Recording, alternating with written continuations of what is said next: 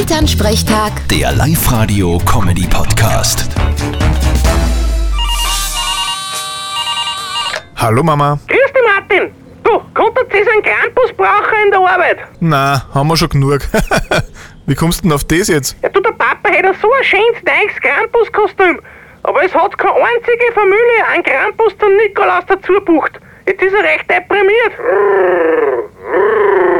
Das denke ich mir.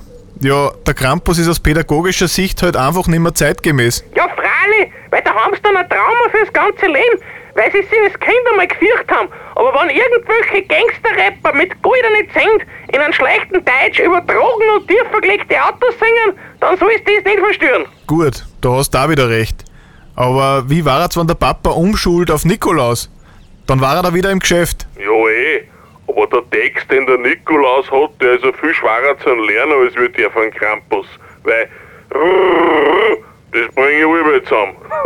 Du, von was kommt eigentlich der Name Krampus? Das leitet sie ab vom Krampen, sprich Kralle. Ma, du bist so gescheit. Ja, ich weiß. Oder einfach schnell beim Googlen. Vierte Mama. Bitte, Martin. Elternsprechtag. Der Live-Radio-Comedy-Podcast.